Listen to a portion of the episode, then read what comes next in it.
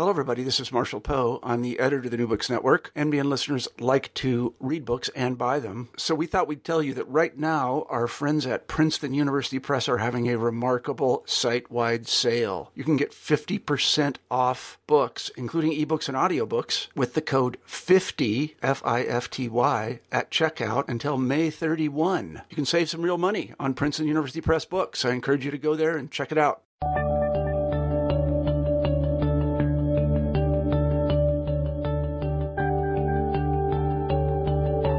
Hello, everybody, and welcome to New Books in History.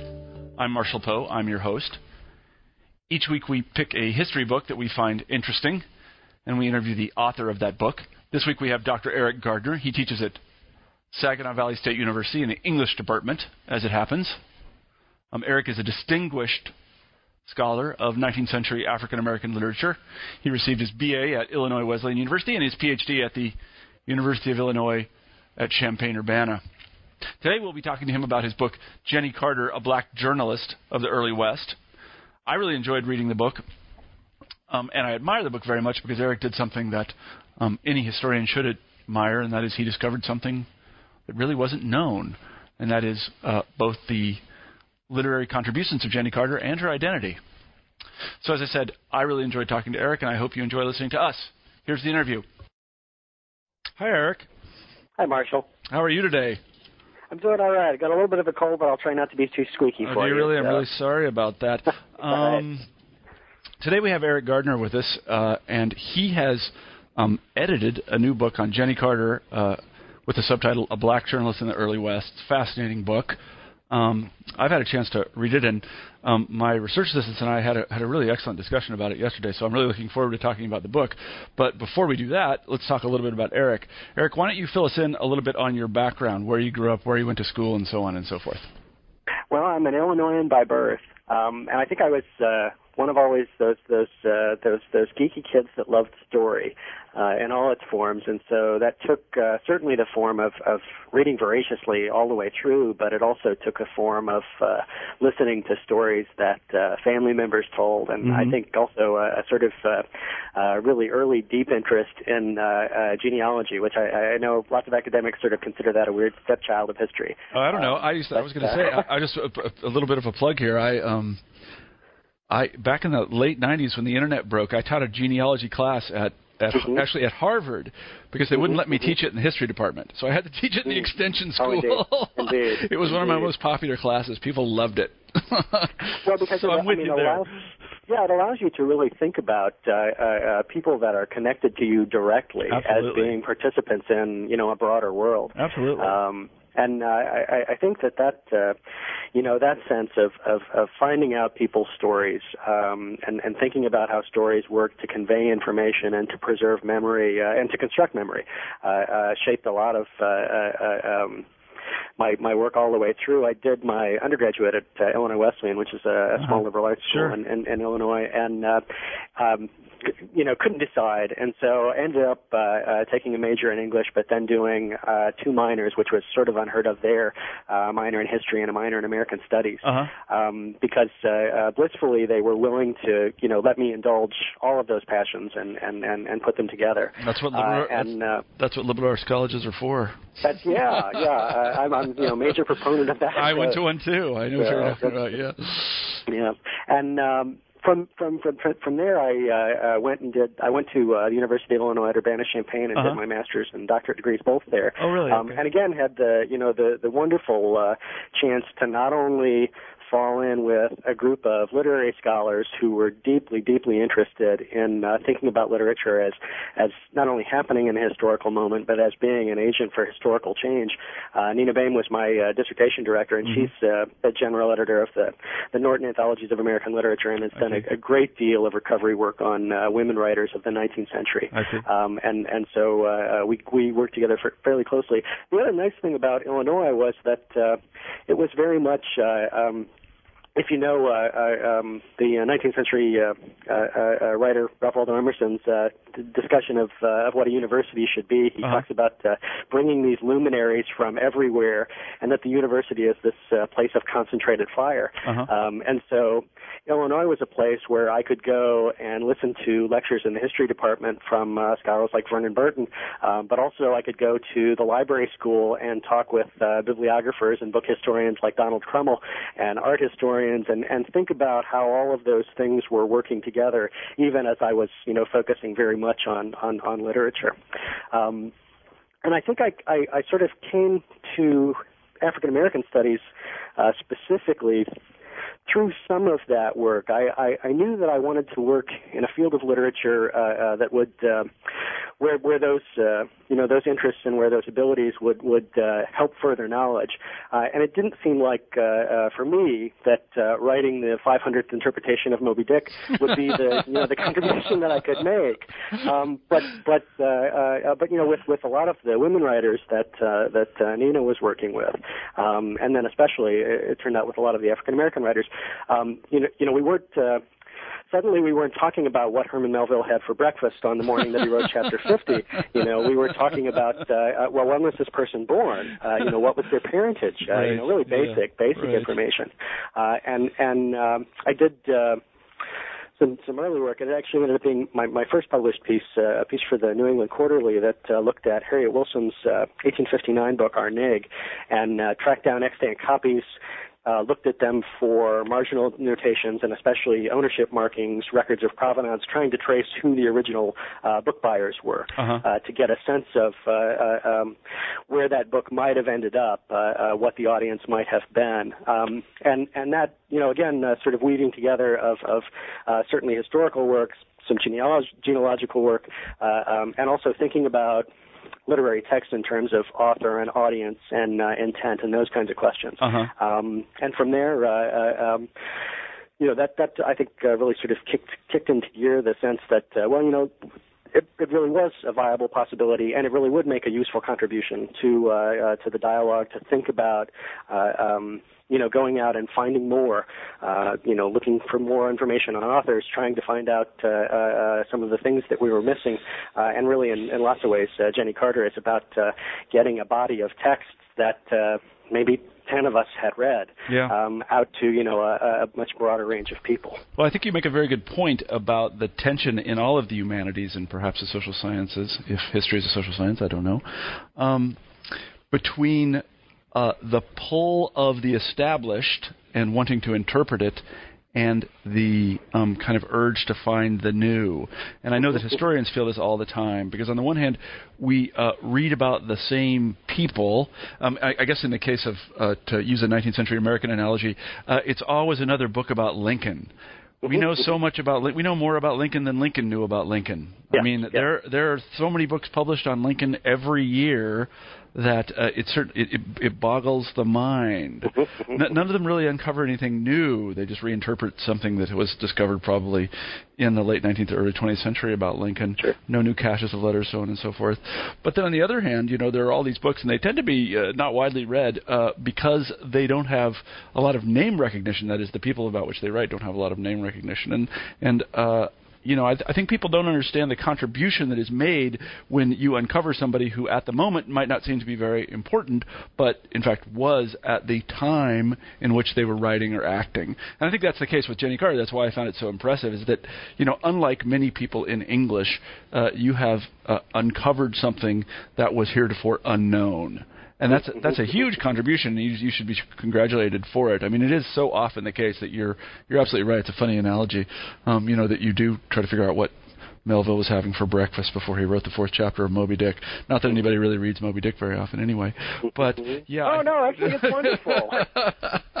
no, I'm sure. I'm sure I it is. still You should think that, talk I still don't think that I still don't think that I have a running joke with I have a running joke with one of my colleagues. We'll start off emails with uh, you know scrambled eggs and toast um, because Yeah, you know uh, that must be what Melville had for breakfast that day. Right. But uh, uh, uh, um, you know, and I, I, you know, I, I certainly think that that there's you know, uh, uh, um, gosh. Uh, a lot more out there than than we might be led to believe. Oh no, I'm And sure of that. Yeah. you know, this is certainly true. I think in, in 19th century uh, African American literary study, because of the, the the structure of you know the academic institution as a uh, as a social structure. Uh, you know, just kicked those texts out for ages, Yeah. um, and and you know, libraries didn't collect them, and uh, of course, with with somebody like Carter, we're talking about publications mainly in the black press. And Yeah. What do you do with a newspaper when you're done with it? Um, you, you know, so But it's funny. so- you, so- you mentioned you mentioned the library school at, at Champaign Urbana, and that, that's a very Mhm, famous one, obviously. But I was going to say, you know, if you just look through, and, I, and I've done this before and been kind of amazed. If you just look through the, uh, they don't have the card catalog anymore, but when they had it, if you just file through the card catalog of one of these great, you know, libraries that was started in the 19th century, great university libraries, one of these big land grant universities, you find things in your field that you never heard of. That's right. No, that just right. nobody has looked at for a hundred years, and each one of them is could be a gold mine. You just don't know. But some careful bibliographer in the 19th century said this is worth having, and we're going to Yeah. get you know it's a print run of 200, and we're going to get one of the copies. All the other ones are gone, and there it is. But because we're so busy with Melville, nobody ever pays any attention to those things. And I it is you know, and the, the pro- it is kind of difficult. You know, if if your if your object is to get a, an academic job, which is no easy trick, um, then studying very obscure people probably isn't the best way to go. So that, that's an additional part of the tension that we were talking about before. So Absolutely. yeah. Absolutely. So it really is. It really is a you know.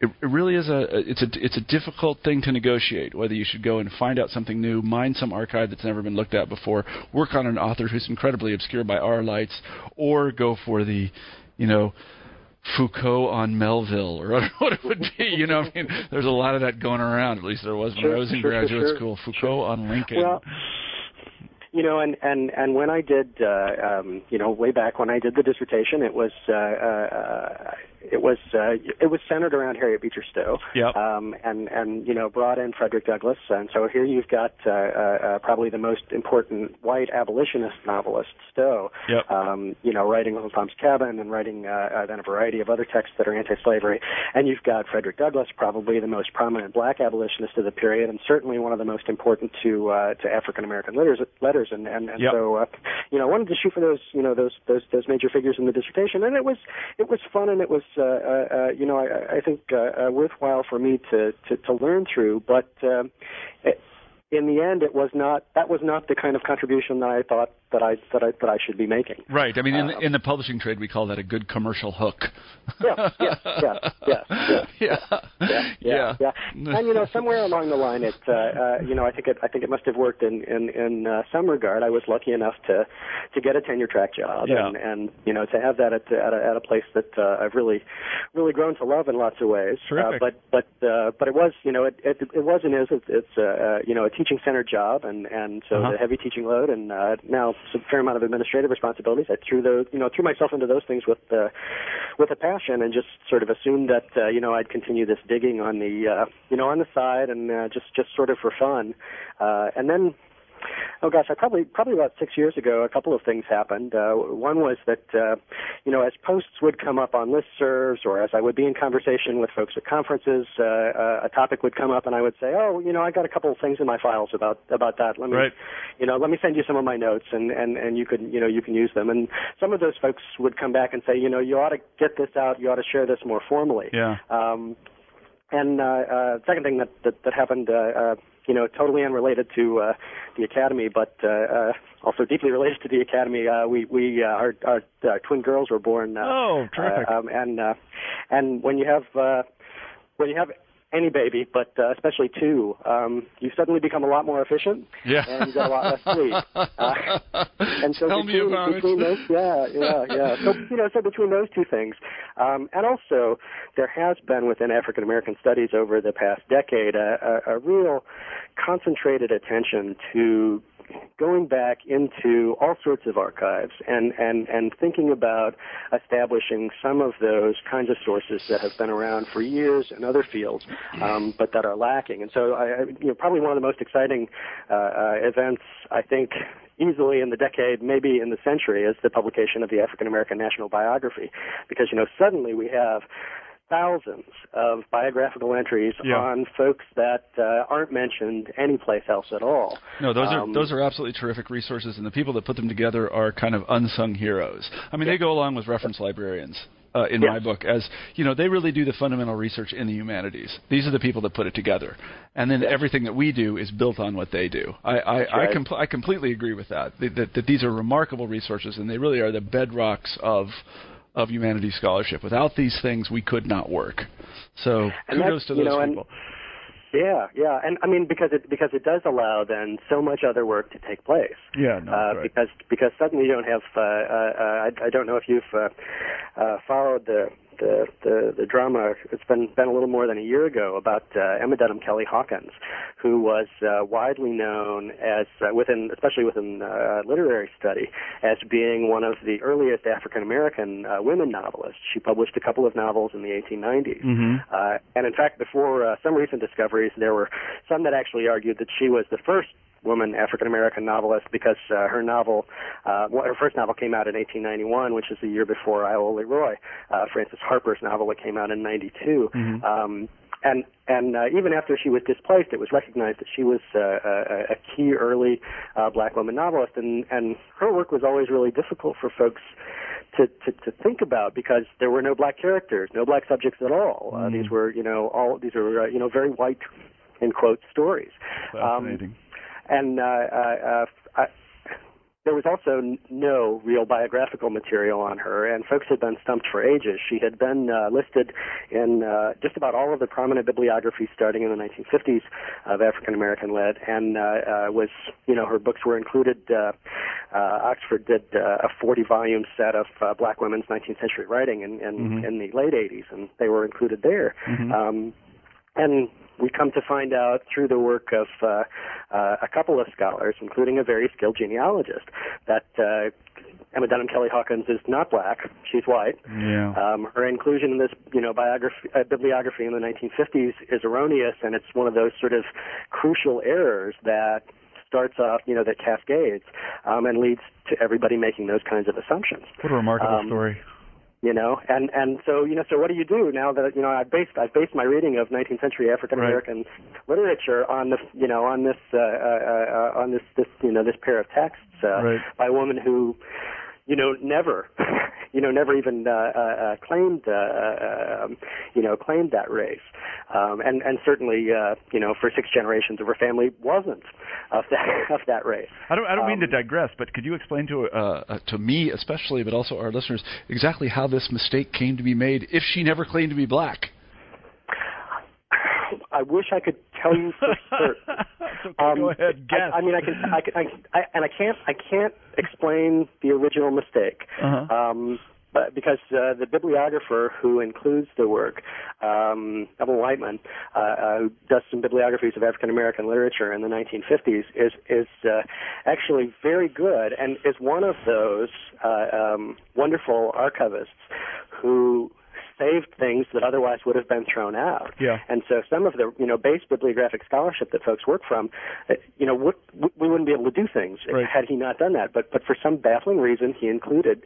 Uh, uh, um, Emma Dunham Kelly Hawkins books there, Huh. uh, and so that bibliography then is cited by just about everybody subsequent to that. Right. Um, and then the other sort of interesting wrinkle is that one of the books has a frontispiece portrait of Kelly Hawkins, and um, it's uh, one of those, you know, uh, black and white photographs of the 1890s where the lighting and tinting is always kind of funny, Uh-huh. and she's uh, she looks a little dark, Uh-huh. uh, and so folks began then to read that visual image as, oh, okay, she's a light-skinned black woman. That is Um, amazing. And of course, of course, she's in, you know, she's in uh, Whiteman's bi- bibliography, and she's in all of these other bibliographies. So that must be the way that we have to read the photograph. And uh, so between those two pieces, uh, I think folks then, you know, just sort of built on those assumptions. This- Again, you know, the how essential it is to, uh, uh, you know, to have that that base scholarship That's amazing. before we do the other stuff. I, I confess I wear my ignorance on my sleeve, so um, I had not heard about this at all. Has this been covered in the press in any way? Has anyone written it a popular article has- about this? It has a bit there. Uh, uh, it uh, it uh, was in the Boston Globe. It made it to uh, NPR Uh-huh. um, and a couple of places like that. But Yeah. uh, uh, but but you know there there are still uh, you know for example websites that my students uh, you know will bring in that, Sure. that you know that still list her as uh, you know here's this African American author. Right. Well, so That's amazing. so yeah yeah amazing yeah, story. No, yeah. I see just what you mean. No, I actually wrote early in my career a bibliography. A book-length bibliography of incredibly obscure accounts of Russia in the 16th Mm-hmm. and 17th century, and I can tell you with great assurance that it is full of errors. yeah, yeah, yeah, yeah, yeah. This yeah. is a warning to anybody that uses. Well, I know we're all imperfect. I think, yeah, it's yeah, full of mistakes. yeah, Yeah. because I just didn't know. I mean, you know, because I was relying on other people. It kind of indicates the amount of trust that you have to put in your sources. Because I was just trusting these sources and saying, well, if it was written by this person, you know, then it's probably correct. So I'll put it in my bibliography, and I simply copy it. And you can see how errors get passed on in that way Mm-hmm. through that device of trust. Yeah, that, that's quite a remarkable story. Well, I anyway, also, also, yeah, go ahead. Go ahead. No, you I was going to say, I also think that uh, I think it talks a little bit about, uh, you know, maybe about how we talk about scholarship because, uh, you know, I, I tell that story to my students, and uh, um, their immediate response is, uh, you know, gasp! Did you write something assuming that she was, uh, you know, African American? Did you know what happens to a critic that uh, that Right. made that assumption? Right. Um, and and uh, you know, their their first response is, uh, you know, oh, I'd be so embarrassed, I'd be, uh, you know, so ashamed. Right. Um, but but uh, I think the neat thing that, that that that they then begin to recognize is that working on mistakes, moving knowledge forward is what scholarship ought to be doing. Right, Uh, right, and yeah. and so we don't want to take you know we don't want to take any of those kinds of things as gospel. We want to you know trace them back and and, and examine them closely, um, recognizing that they're a step in this ongoing dialogue. Um, so I you know I think if we learn anything from you know that fascinating story of Emma Dunham Kelly Hawkins, it's that you know don't don't assume, um, you know build from the dialogue and, and recognize that you're going to make those mistakes along the line, and that that helps the scholarly dialogue hopefully. So, I'm, I'm reminded of the words of uh, Ronald Reagan, who was not a great literary scholar or historian, but did come up with a very pithy phrase in this regard: "Trust but verify." That's what There he was go. all about. There. Trust but verify. Yeah, no. Ronald Reagan. Yes, great man there. Um, well, let's turn uh, to. Jennie Carter, then. Um, can you set the scene a little bit uh, for Jennie Carter? In other words, well, I guess what I'd like you to do first of all is, how do you encounter Jennie Carter? Where did you Well, find the- her? Yeah.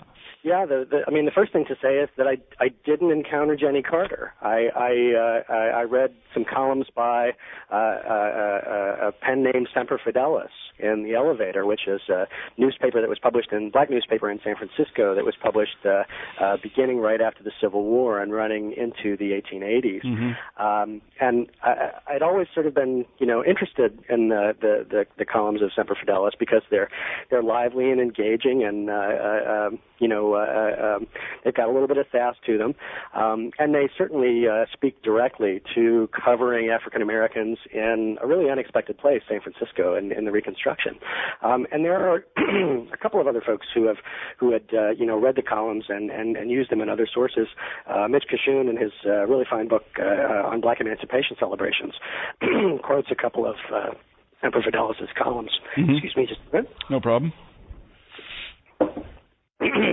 but uh, uh, um, you know, I, I I think I sort of just left it at that because tracking down a pen name, uh, especially in 19th century, is is uh, oftentimes uh, fraught with all sorts of difficulties. Yeah, that's tough work. And um, yeah, yeah, yeah.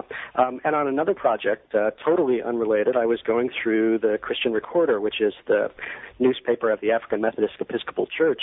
Uh, it's published out of Philadelphia, and, and it's uh, uh, it, it, be, it began uh, fairly contemporary with the Elevator, although it's actually still published today.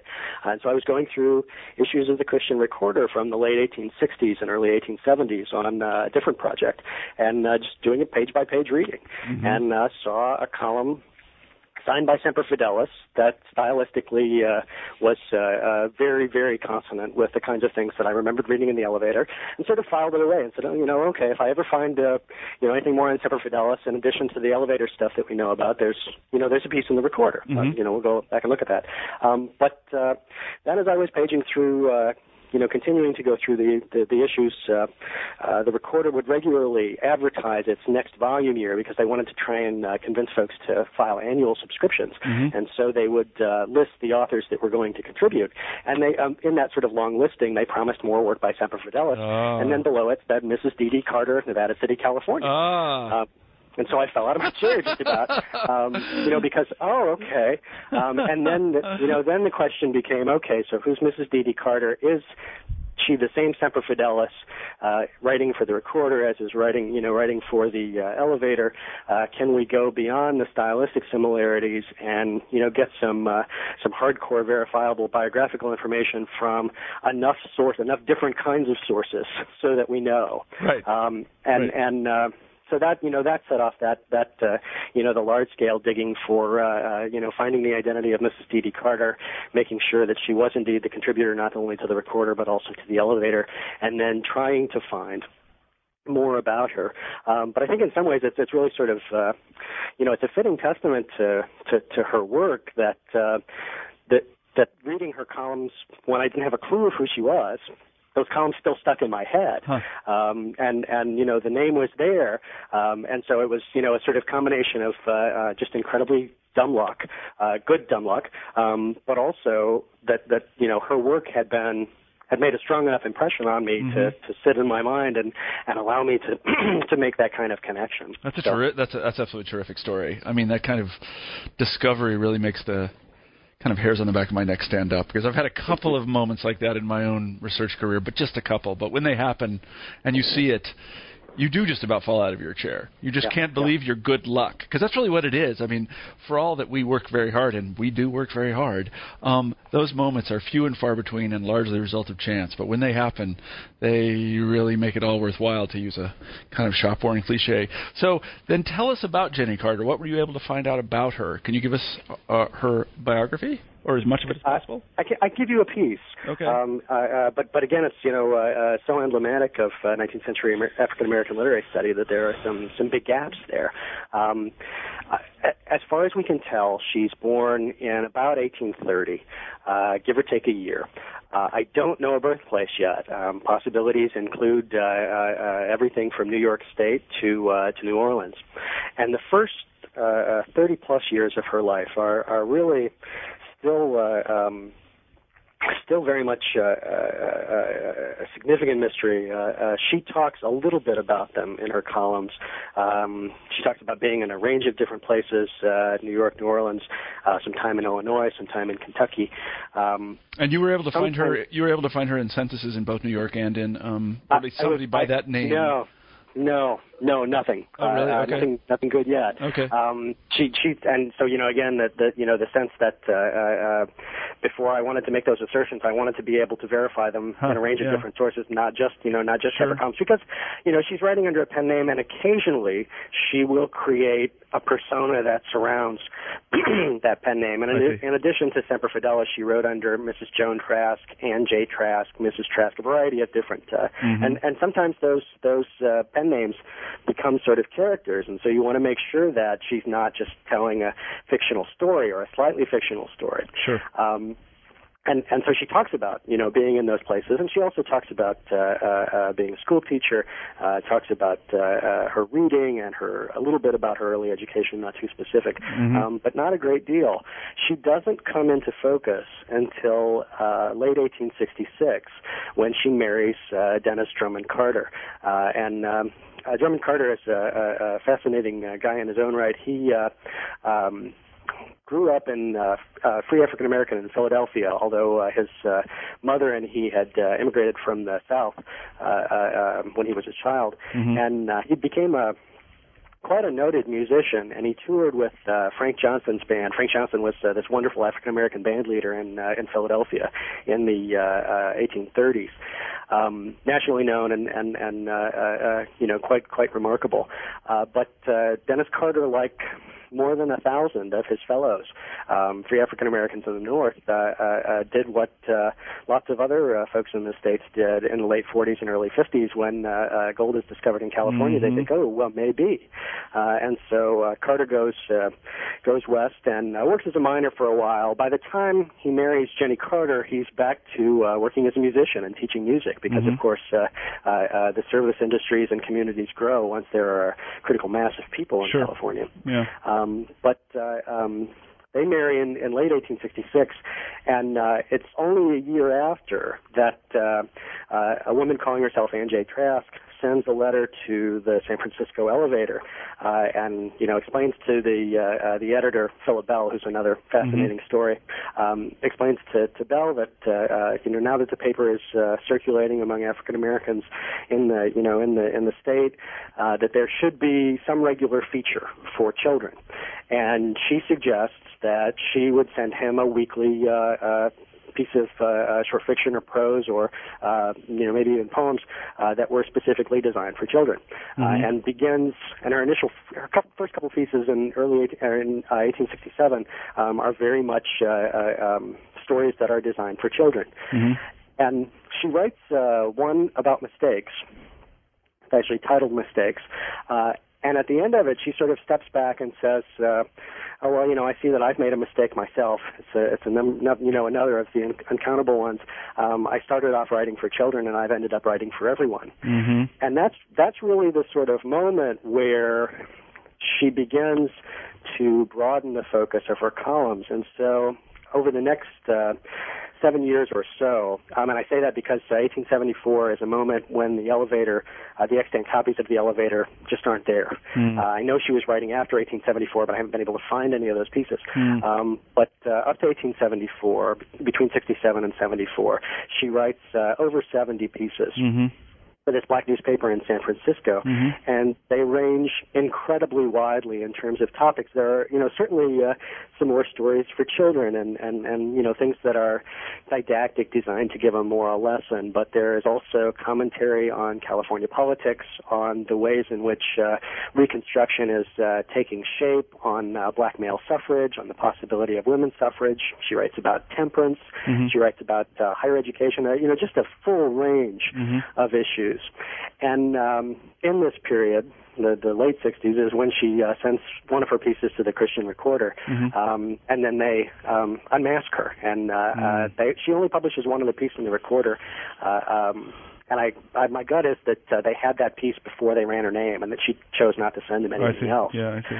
Uh, but uh, you know, after that, the the secret is sort of out, and so in the early 1870s, and especially 73 and 74, uh, you'll see the elevator occasionally refer to Semper Fidelis as Mrs. D.D. Carter, um, uh-huh. and and so the you know the the elevator is then at that point sort of willing to uh, uh, admit her identity. Um, but the I guess the set of fascinating things are are that. Um, I, uh, the first is that uh, she's actually not living in San Francisco all of this time. Dennis Carter settles in a small town named Nevada City, mm-hmm. which is uh, uh, now maybe 45 minutes drive from uh, from Sacramento, mm-hmm. um, and it's a relatively small black community, but it has ties to the larger communities in Sacramento and especially San Francisco. Mm-hmm. And so through Carter, we're not only getting a, a sense of, of, of Black California, but we're getting this, uh, uh, you know, again a voice that, that that we really don't often hear. This this small small town in California, relatively mm-hmm. small black community. Um, and it also becomes clear that uh, folks in, in the town and in the area eventually know who she is mm-hmm. because, of course, the elevator is uh, um, not just a San Francisco paper for African Americans. It really becomes and tries to be uh, an African American paper for the West. And mm-hmm. so it has correspondence in British Columbia, it has correspondence in Idaho, correspondence in New Mexico, New Mexico um, correspondence mm. in Nevada. You know, really uh, a, a wide range of black news in the West. Um, and those folks then are all reading Jennie Carter, and and and she's reading the kinds of things that are going on there. Yeah, um, I think I think it's, I think it's important to say. Sorry to interrupt. I think it's important to oh, say, that's okay. if I understand correctly, that this elevator is not a device that is designed to take people up to the top of tall buildings. This, well, that this is, I mean, is, this this means to elevate the race, as I'm. It it, it does, but it, but I think it uh, I think even there you have to uh, uh, suggest that race has uh, has two meanings. Certainly, it talks about elevating the African American race. Yeah. Um, and and uh, you know the paper very much focuses on that specific community. Uh-huh. But uh, again and again, uh, uh, Bell or Carter or some, you know some of the other writers uh, will remind folks that we're also talking about elevating the human race. I see. Um, okay that uh, you know the white folks ought to be reading this and right. ought to be recognizing the things yeah, that, no. that we're doing right and, and do them too. So so yeah mm-hmm. yeah. Uh, I, I mean it's also I think a play on the current technology because that's uh, something that is just coming to the public notice. Yep. Uh, uh, Otis's elevator, uh, you know, has uh, you know made its splash, and the first uh, the first elevator is installed in San Francisco about at that time. Oh, is that right? So, yeah, that's interesting. So, so what? Yeah, so there's a I was going to say, could you tell us a little bit about the black press in general? Because I think one of the things that people have forgotten, and I know that I, I don't really have a very great awareness of it, is that in fact at at this time and and for many decades thereafter, there was an entire black press establishment, and every major city had a black paper or many black papers in some cases. Yeah, sometimes more. Yeah, yeah, yeah.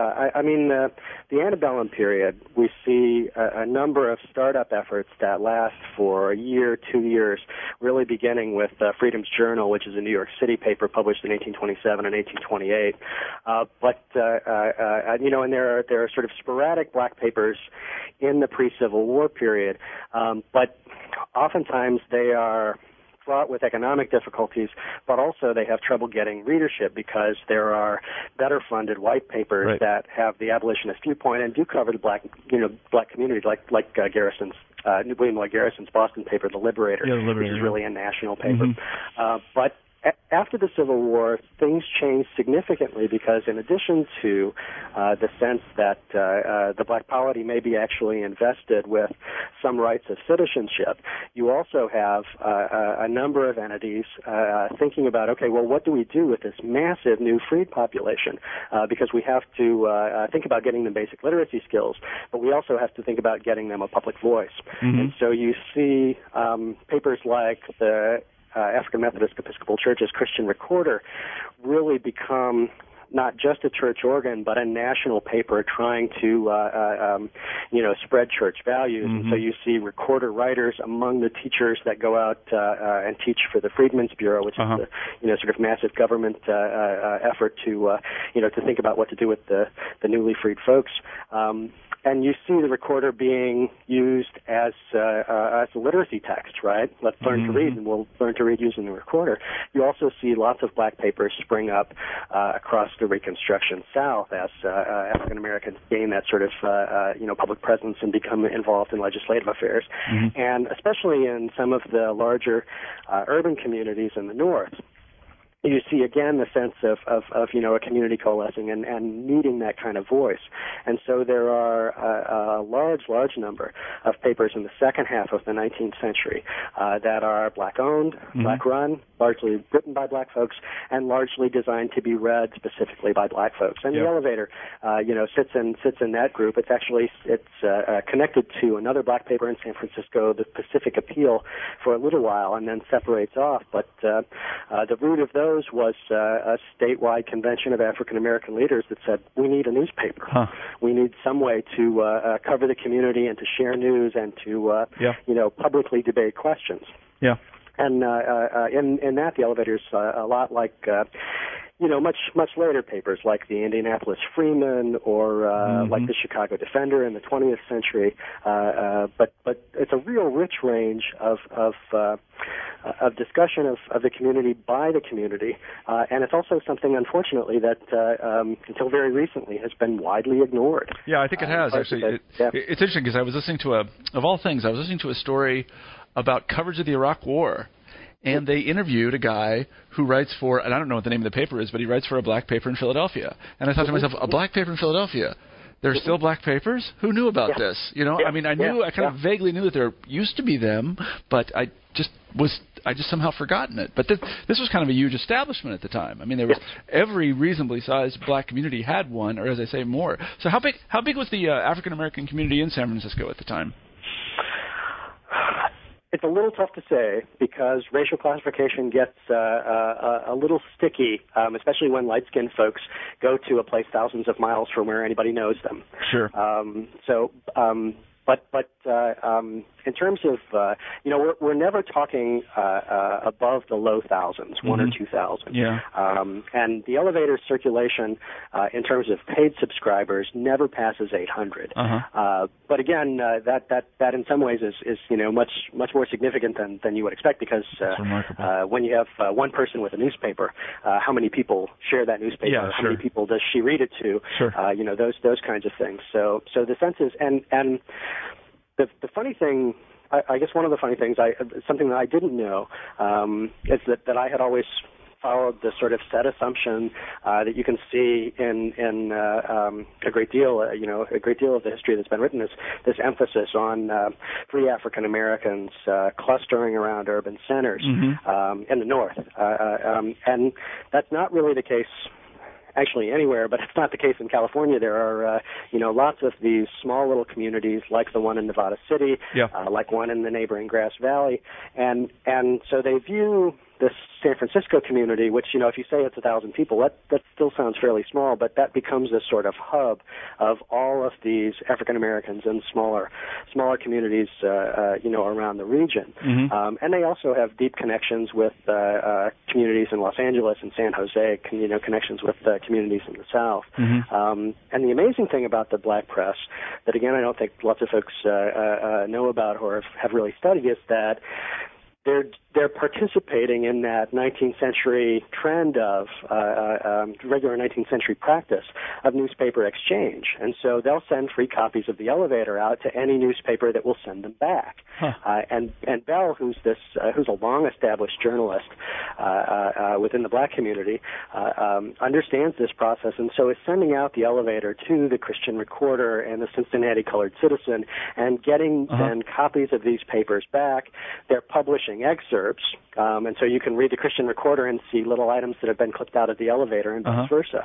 Um, but also, then those newspapers are sitting around Bell's office, uh-huh. and his writers are reading them, and so there really becomes the sense that the black press might be might be a vehicle for fostering a broader national dialog uh-huh. between African Americans who are really scattered all over the uh-huh. nation. Uh-huh. I see. Could you tell us a little bit more about Philip Bell then, who hired Jennie Carter eventually? I don't yeah. know if hired is the right um, verb for that, but um, took her work. Was she was yeah, ever paid? Yeah. Was she was she ever paid for any of this? I don't. You know, I I don't think so, um, because Bell was always running on a shoestring. Yeah, I imagine. Uh, uh, and and uh, uh, sometimes had uh, trouble making rent. Yeah, no, I was I was. I, they, they did so. A, a newspaper editor once told me that the best way to run a newspaper is not pay the writers. That's right. yeah, yeah, the, yeah. the surest followed, road. Followed by not paying the rent. Yeah, surest road to profitability. Don't pay the writers. That's, that's right. That's right. Yeah. so yeah, tell us a little about Philip Bell hill. Well, Bell actually uh, uh, is a New Yorker by by birth, and uh, becomes and he's free African American. Becomes active in the black press incredibly early. He works with uh, a paper published out of New York City called The Colored American um, in the 1830s, uh, which is really, uh, I mean, that's you know again in that sort of prebellum period where there just aren't a lot of black newspapers, and so The Colored American really is is, is a landmark in lots of different ways. Um, and at that point, he's networking with a number number of leaders in the broader African American community. So he's networking with uh, Charles Ray, who's active uh, uh, uh, in a variety of different venues. Uh, um, he knows Frederick Douglass. Uh, he knows William Wells Brown, a range of these folks. And even after the Colored American folds, he continues to write for some of the other sort of freestanding black papers. Uh, he writes occasionally for the White Liberator, um, but he also publishes things in the Christian Recorder and in Frederick Douglass's various newspapers. Uh, and he runs uh, he runs an information office. That's actually what what what what, what they call it uh, um, in in New York City. And and the information office is a sort of combination news service job placement service. So folks who wanted uh, uh, you know ten waiters uh, for a, for a you know a party would uh, call Bell, and he would you know go out into the community and you know recruit ten good waiters and, uh-huh. and uh, um, but also it, it sounds like because he was so then connected with uh, so much of the community that uh, those information offices became became sites of uh, of black resistance, uh, aiding fugitive slaves, uh, uh, doing doing a range of different kinds of things, um, and he's sort of recruited to go west and help with the Pacific Appeal when it's uh, uh, being built uh, in the middle of the Civil War. Uh, and he works with the Appeal for a while, has a major falling out with the editor there, and uh, in 1865 starts up his own his own venture, the Elevator. Mm-hmm. Uh, and for the next two and a half decades, uh, Philip Bell really is the elevator. Mm-hmm. Uh, he he makes sure that funds come in. He uh, uh, he harasses uh, leaders of the community or encourages them or you know entices them all sorts of things to you know to make sure that he can uh, you know get money to get this out there. Um, and he uh, sets up a network of uh, subscription agents across the Black West, um, uh, uh, even in. Uh, um, uh, uh, even uh, uh, in the, the the sort of so far west that it's uh, that it's far east because uh, he has connections with black expatriate communities in Japan and China, and so uh-huh. uh, um, so he's got wow. subscription agent he's got subscription agent in Japan for a while. Um, but he's he's uh, he's all about getting the elevator out there. Um, and uh, uh, really becomes in some significant ways uh, uh, an institution. When he dies, one of the San Francisco white papers talks about that, that this is a guy. Uh, and first, I think it's notable that that, that he's uh, eulogized in the white press um, at the time, and not you know not ignored as so many of the African American leaders you know were consciously ignored. Let's leave him out. Yeah. Um, San Francisco uh, white paper uh, uh, writes about him as being this man who would uh, be walking along the street in a very dignified manner, but if you began talking with you uh, or if you began talking with him, he would argue with you about anything and never let you win. That sounds like um, a lot of editors I know. So yeah, yeah, yeah, yeah, yeah, and and so Bell really sees himself as being, you know, this this, uh, uh, you know, that we've got to get the paper out because the paper uh, uh, is the community. It, it, it you know, it is yep. the, the the multiple voices of the community. Uh-huh. Um, and so he and he and uh, uh, Carter actually have. Uh, uh, a pretty fascinating relationship. It's clear that they become friends over the years, uh, and it's possible that uh, uh, Bell actually knew Dennis Drummond Carter before Jennie Carter started sending him stuff. Mm-hmm. Uh, but uh, uh, um, he's also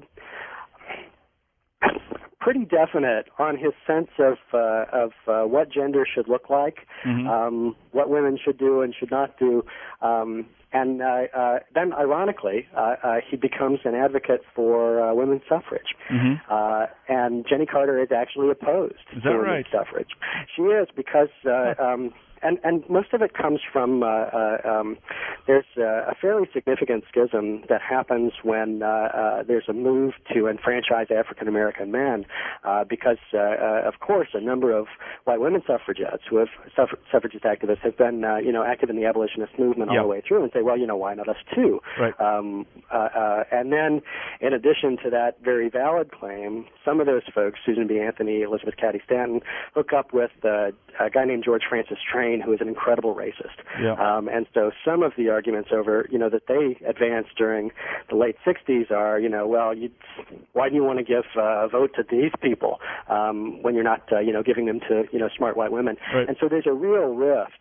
And uh, Carter identifies with she, she identifies racially at that moment, um, and so she argues for African American men getting the vote, Mhm. uh, um, and then you know that we'll we'll deal with uh, Frances Harper, uh, another black activist, woman activist of the time, says uh, uh, that she'll let the she'll set the lesser question of sex aside Mhm. for the time, um, and and so Carter comes out and says no to, to, to women's suffrage Hmm. because she is so vehemently arguing for black male suffrage Uh-huh. first.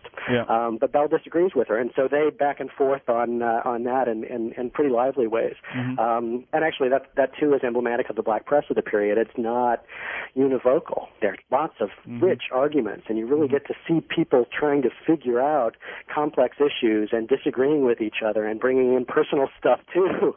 Uh, uh, and and so uh, you know, even though it's really clear that he and Carter disagree on a couple of these key issues, Mhm. she continues to send stuff to him. He continues to publish it. hmm And was the normal modus operandi for her simply to send things over the transom and for him to publish them? He didn't make assignments to her, did he? Or do we know about that?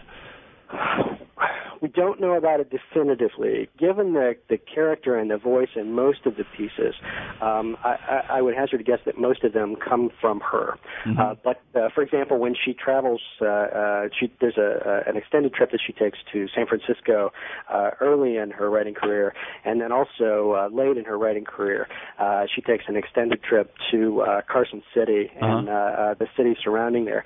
And at those moments, it's very, very clear that Bell has consciously said. I want you to write about what you think of the black community here. I want you to report back. Uh-huh. I want you to see what's going on. Um, so there was that that kind of exchange. Mhm. Um, but a lot of the pieces, and and I think it's also probably important to point out that. Uh, um, the newspapers of the period in general, and black newspapers especially, um, aren't the kind of uh, slick industrial uh, uh, things that we see now.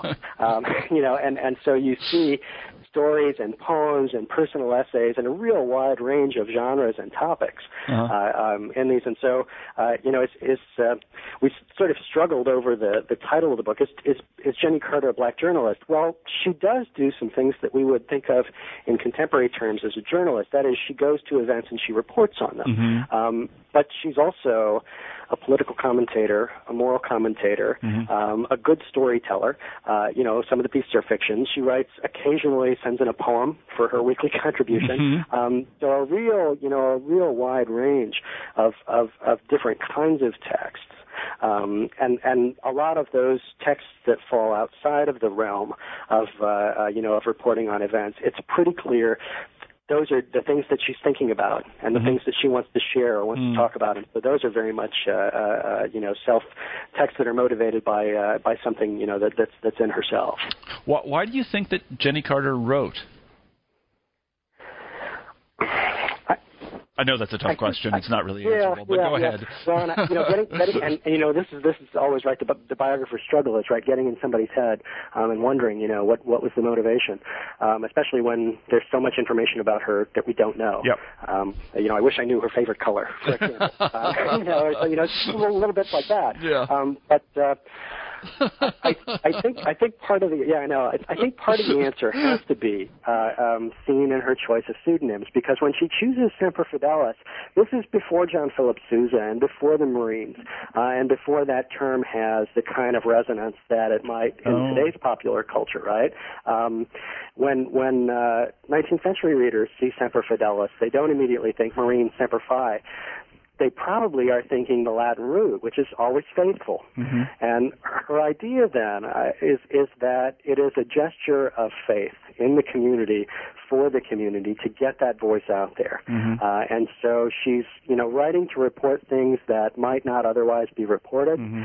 She's writing about topics that she thinks need to be discussed but might not otherwise mm-hmm. be discussed. So she writes, for example, one of her early pieces for children is actually about color prejudice within the African American community. Mm-hmm. And, you know, it's, it's very clear that mm. she recognizes that this isn't something that we talk about in public spheres often, but boy, we need to, right?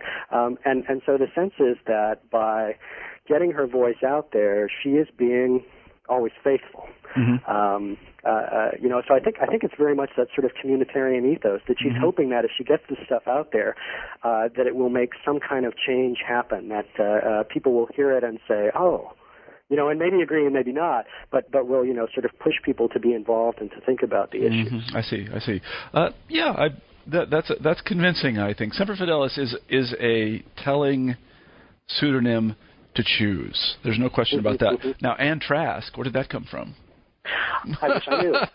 I looked that up in the phone book. and and and it's you know and it's and it's it's, it's quite funny because uh, uh, there, I, I've certainly you know have some grounds to speculate that Jennie may be short for Joan, uh-huh. um, uh, uh, um, uh, which is you know Joe Ann Trask or Joan Trask. Uh, uh-huh. Sometimes also appears or Ann J Trask. Um, and she also when she uh, is writing as Mrs. Trask, she writes about Mr. Trask, and she gives Mr. Trask the first name Darby, which of course shares the first letter with her husband Dennis yeah. Carter, and uh-huh. it's very very clear in her okay. writing that Mr. Trask is Dennis Carter because she jokes about his musical instruments being left everywhere around the house. Uh-huh. Dennis Carter, of course, is a music teacher, uh-huh. um, and and uh, so it's clear that she sort of picked picked that D word to you know to to as you know a sort of inside joke. Yeah. Um, but uh, uh, where the Trask comes from I don't have the faintest idea yet. Okay. Um, and how that name came about, I, I don't know yet. Okay. What What do you think that Jennie Carter's place will be in 19th century letters or 19th century African American letters? well, or goodness, should I, it be? Should it be? I, I I guess I would say first that I hope it goes more broadly than that, um, because I, I, um, there are certainly a number of rich comparisons that we could make to African American writers of the period. I think a logical, you know, connection and somebody wonderful to read next to her are the work of Frances Ellen Watkins Harper, who writes a group of serialized novels for the Christian Recorder. Uh, eventually publishes a novel in book form later, writes poems, uh, cross, crisscrosses the country doing lectures on temperance and and uh, talks about questions of suffrage. So you know, somebody you know comparing her with somebody like Harper or somebody like uh, Douglass in his older years, because of course Douglass is, is still you know engaged in uh, a national scheme at this time. I, you know, I think that that, that she in some ways uh, uh, you know speaks in rich ways to thinking about those folks as participants in a much larger literate culture. Uh-huh. Um, but but beyond that, um, the fact that she chooses the short form and that uh, she does so much with the short form um, m- makes me think that that you know we ought to also be setting her next to people like Mark Twain or Uh-huh. Bret Harte, Mhm. who are also uh, you know writing out of this short initially out of this short sketch tradition, Mhm. uh, very much grounded in the West, and, and for both of them, very specifically in California. Mhm. Um, or somebody like Fanny Fern, Mhm. uh, um, the you know noted uh, columnist in, in, in the East, uh, Sarah Parton Willis, um, and and um, you know so so I think putting her in dialogue with this idea of what to do with the short form, what to do with the press essay, uh, um, or you know the piece that appears in the newspaper or the magazine, uh, in broader American letters Mhm. would, would you know would would be equally valuable, and that's something that we haven't talked a lot about. Literary study oftentimes tends to focus on the bound book. Mhm. Um, it's a sort of weird uh, corollary to the Academy's obsession with the monograph. Yeah. Um, you know, it's got to be bound and covered. Right. And a, a lot of black writing was not that way. A lot of women's writing, white and black, was was not that way at least first. Um, and a lot of white men's writing of the period wasn't that way either. Mhm. And so, getting a broader sense of of all of this, uh, you know, this textual culture um, that that we you know finally get to see on a national level with Mhm. uh, uh, you know everything changing from the structure of the printing press uh, to uh, distribution networks. Uh, uh, you know, p- putting her there and saying, oh, well, I wonder. You know, if we set her next to Mark Twain, I wonder what happens. Hmm, interesting. Yeah. Um, so you know, so hopefully, hopefully that too. Um, and and also, I think uh, uh, you know beyond those pieces, I uh, uh, you know of, of, of sort of you know placing her in the moment and, and in dialogue with folks. Um, I, I hope first and foremost that folks just uh, see her as the lively voice that she is. Yeah. You know, I'm I'm still. Uh, um, you know, I, I'm still stunned by uh, uh, probably my favorite of the columns is uh, she writes a column uh, about uh, in in childhood, Dennis Drummond Carter was uh, separated from uh, one of his cousins, Henry Drummond, Mhm. um, and Henry Drummond is uh, uh, is uh, an orphan uh, at that point. His parents have died, and uh, so he is uh, bound out. Um, and in essence, uh, uh, if you're a free African American child and you're bound out and you don't have uh, a fine family that's well, you know, well positioned to fight for you, so he's a slave. Mhm. Um, and and um, she writes this uh, very very touching column about uh, the love between Dennis and his cousin Henry, Uh-huh. um, and and and ends it with uh, the plea that you know if Henry Drummond is out there and reads this, or if you know Henry Drummond, please write us because I know that uh, uh, uh, um, you know my my husband would would shed those same tears that he Yeah. shed as a boy when when they were separated. Wow. Um, and that's in that's in so many ways. Uh, you know, if you look at black newspapers after uh, uh, after the Civil War, all the way up until the 1890s, uh, across the board, you'll see these information wanted ads um, that you know say seeking information on Jane, who was owned by Henry Smith of Accomack County, Virginia. Please send information to um, because you know uh, you think about it. If, if you're uh, you know if you've just been freed, the first thing you're going to do is try and find your family if Yeah. you've been separated. Yeah. Um, and and all of those little information wanted paragraphs that are you know one or two lines long, I, I think don't get read um, and don't get recognized for the you know the kind of emotional power that they pack. Exactly. Carter Exactly. says, okay, I'm going to I'm going to do an information one of that, but I'm going to tell you the whole story. Yeah. Um, uh, uh, and I'm going to do it in narrative form, and I'm going to let you know a little bit about the people that are involved in this, and and to be able to take that, you know, that kind of event that lots of folks have ignored, and to tell the story around it, and through telling that story, get folks to understand and get folks to think about it. Mhm. Uh, um, that's the kind of thing that she's doing, and and so that's the you know that's what I want folks to you know folks to recognize. That that is remarkable. That is such a such an interesting point you just made about these um, advertisements for people's lost relatives. That that really is. It's it's again it's one of these things that I I kind of knew about, but I had just forgotten. Yeah, I know that I know that it was the case that in the Soviet Union and also in Germany after the war, because so many people were lost, that Yeah. uh, people would put placards everywhere and would stand at train stations and and put one hands in papers and so on and so forth looking for their lost relatives who've been lost during the war. But it, it is a very poignant thing, and it is an extraordinarily good idea for a literary essay, and and uh, and we should thank Jennie Carter for writing it, and we should thank you because we've taken up so much of your morning. I bet those twins want you. So they're doing preschool, yeah. so, so safe. That's the only reason why we've got a fully quiet hour. Exactly. Uh, uh, but, but, but thank you too. It's been wonderful. Yeah. So why don't you um, why don't you close just by telling us what you're working on right now? Lots of different things. Uh, uh, um, I, I want to do, of course, more work on Jennie Carter because there's that 30 years uh, uh-huh. uh, uh, that is that is empty um, so far, and, and uh, there's got to be something else, else out there. Um, but I'm also doing some broader work on the Black Press, uh, some more work on the elevator, trying to track some other folks down, and also working with a variety of other Black periodicals that, again, have have been largely ignored. Mm-hmm. Um, a piece that that uh, just came out um, uh, um, that that uh, talks about uh, some work uh, from uh, a periodical that was published out of Indianapolis, Indiana, mm-hmm. in uh, uh, the late 1850s called the Repository of Religion of Literature. Mm-hmm. And you know, who thinks about the fact that there's this quarterly black magazine being published out of Indianapolis's black community yeah. before the Civil War?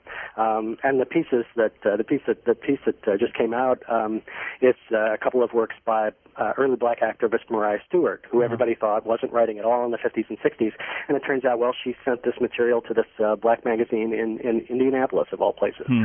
Um, and so, you know, the, you know, trying to sketch out what the broader landscape of African American letters looks like, uh, tracing uh, uh, literary communities mm-hmm. in all of these different unexpected places. Mm-hmm. Um, digging in the archive and uh, uh, you know trying to bring up some good stuff to share with folks. Well, it sounds like you got a full plate with the twins, always fun with these Always projects fun. and everything else. It wouldn't happen any other way. Well, Eric, thank you very very much for writing this book and for being with us today. Well, thank you so much. All right, take care. Bye. Take care. You've been listening to an interview with Eric Gardner, the author of Jennie Carter, a black journalist of the early West. I'm Marshall Poe. I'm the host of New Books in History, and we hope to see you next week. Bye bye. Thank you.